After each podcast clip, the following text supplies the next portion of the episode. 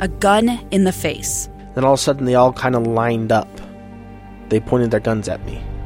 And this is the point where I thought, I'm going to die today. Started two years of horror for an American in Venezuela. They said, You need to give us your phone and get ready because you're coming with us. I'm Becky Bruce, and I spent a year researching and piecing together Josh and Tammy Holt's story about their ordeal in a notorious prison. That's when everything started to turn bad. We had another pound on the door. Boom, boom, boom. And there was the police once again.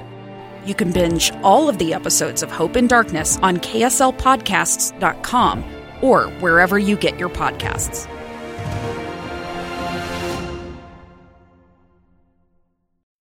SLRC, they understand your dream to move. Moving up, moving on, moving your body, moving mountains. SLRC can help you find the focus to define your finish line. As a top 10 run shop in America, they use their 25 years of experience to provide custom shoe fit analysis and offer a premium assortment of footwear and workout essentials. Locally owned, locally operated. SLRC is movement inspired. Visit saltlakerunning.com to schedule your shoe fitting today.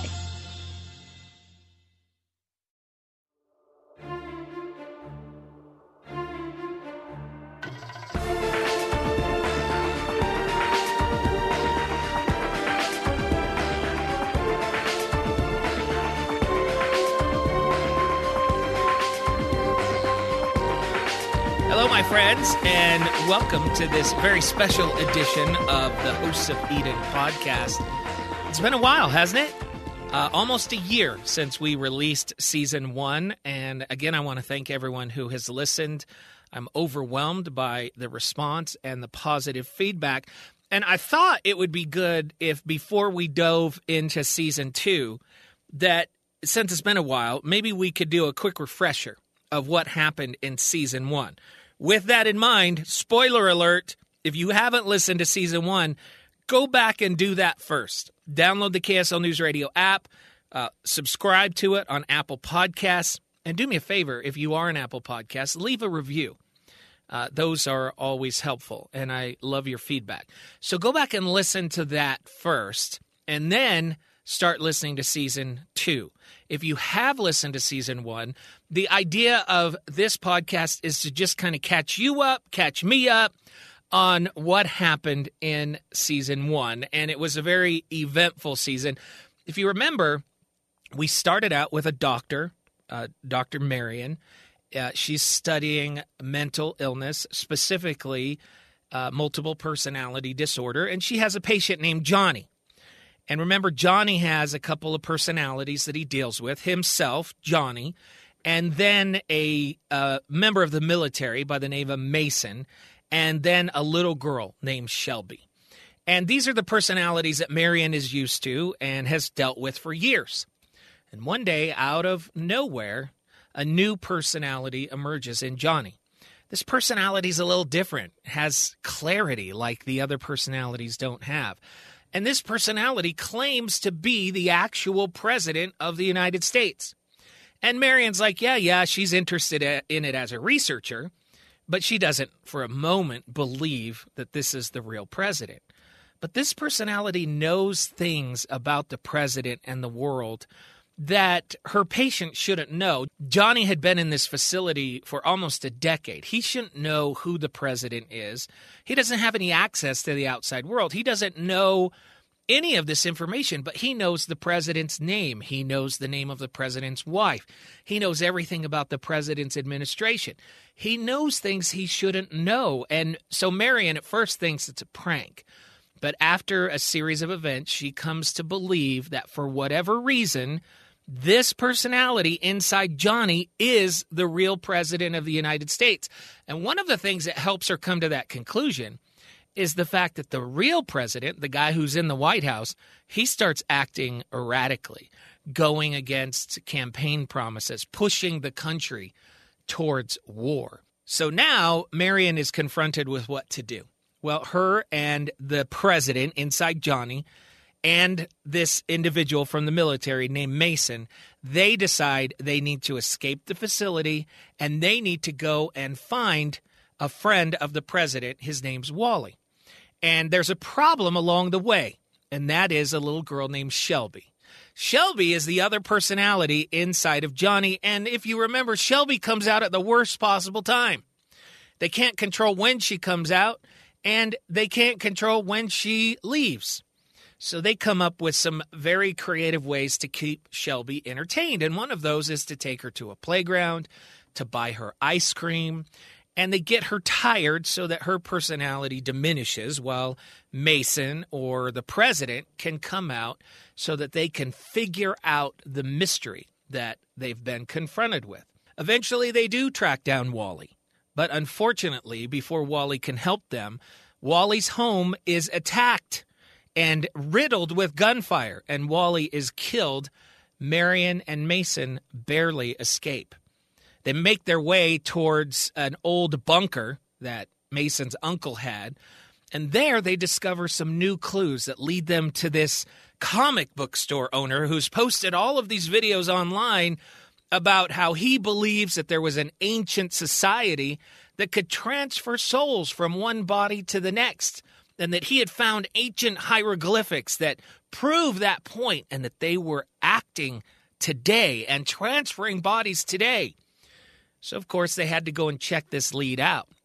When they get there, at first, this individual is reluctant to share with them his conspiracy theories, but eventually he invites them into his back room. And remember, he's got all these maps and symbols, and he tells them, I have a building that I found where I think maybe we can find out more about these ancient people that were transferring souls. So he leads them to this building. Once inside the building, they realize that it was a trap and that he had set them up. The president, the one who's in the White House acting erratically, is there. He's there and he wants to kill Marion and her patient. Before he is able to do so, a new individual comes on the scene. His name is Abe. And remember, Abe helps them escape. After they escape, Abe explains to them how all of these things could be happening. And the answers are almost too much to take for Marion Mason and the president. If you remember, Abe explains to them that the person in the White House, the one who had taken over the body of the president of the United States, is actually an alien. And that Abe, the person who had helped them, is also an alien. But he doesn't stop there. He then turns to Marion and to Mason and he says, Oh, and by the way, you are both aliens as well. He then proceeds to explain to them that in truth, every human on the earth, what we call our consciousness, what separates us from the animals, that consciousness is actually an alien from a planet called Eden. And that we came from Eden years ago, and that we found these bodies, these humanoid bodies, as a suitable host for our consciousness, for our kind, for our species. And ever since that time, we have been coming down from Eden and inhabiting these bodies.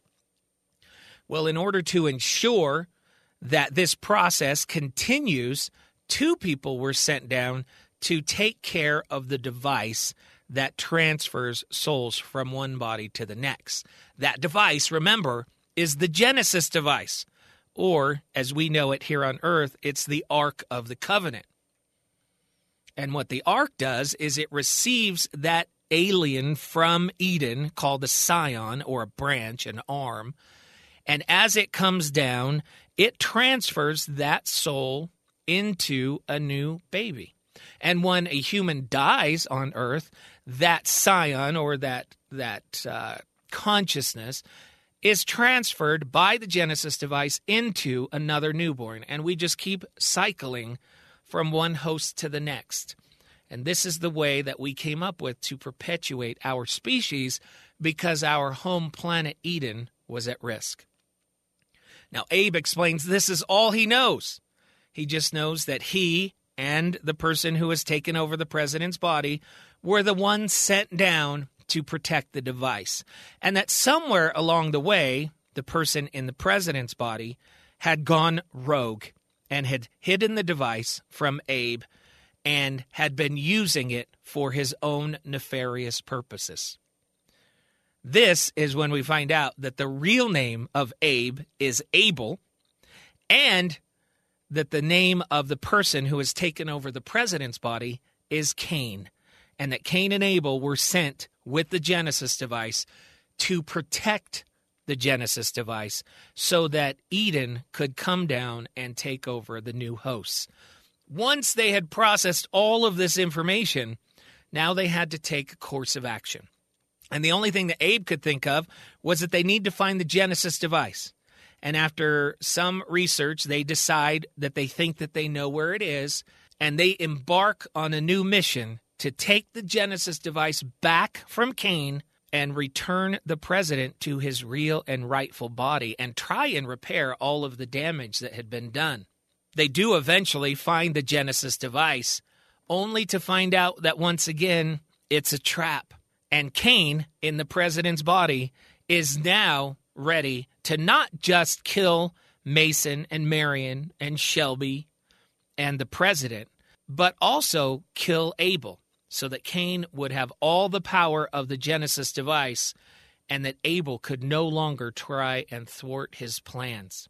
And it's in this moment that little Shelby comes forth and she has to go to the bathroom. This was a common problem for Shelby, remember, throughout the story. And she has to go so bad, and Cain just thinks it is so funny. And remember, the truth is that this is not Shelby, it's actually Mason acting like Shelby, and he uses this ruse to uh, get close to Cain and to overcome and to attack Cain and take over the situation. Finally, at the end of the season, Cain gets sent back into the Genesis device, where he will no longer be a problem, as he will be inhabiting the body of a brand new baby. And then Abel explains that he doesn't want the job anymore. He wants to be sent back through the Genesis device as well. And so he asks Marion and Mason to take over the role of protectors of the Genesis device. Mason is not in agreement because he's still inside Johnny's body. And this is when Abe explains that these special devices or symbols on their arms allows them to transfer from one body to the next and keep their memories and their consciousness. So he tells Mason he wants Mason to take Abel's body. And that would free up Johnny and allow Marion and Mason, who had now fallen in love at this point, to go forward as protectors of the Genesis device. They all agree Abel says goodbye. They also say goodbye to Shelby, and she's sent back into the Genesis device to find a new home and a new family. And what you're left with is Johnny, the original patient, who no longer has any personalities inside of him. And you have Mason and Marion. And they go back to the compound of Abe, where they take on their new role as protectors of the Genesis device. And this is almost where our story ends, except for they get back to the home of Abel, and there's a little card on the table. And that card has a little symbol. It's the Ankh symbol from the Egyptians. And inside there is just a cryptic note. And it simply says, They came before, and they will come again. And that is how season one ends. So hopefully I didn't confuse you too much with this recap of season one. Hopefully you didn't forget all of it as well. Uh, I'm very excited to present to you season two of Hosts of Eden. And again, please listen to it in the KSL News Radio app, or better yet, listen in Apple Podcasts and subscribe to it. And uh, please leave a review and some comments for me. I would love it as well. But more than anything, Thank you for indulging me. It has been such a blast telling this story and taking it from my brain into reality. I can't tell you how much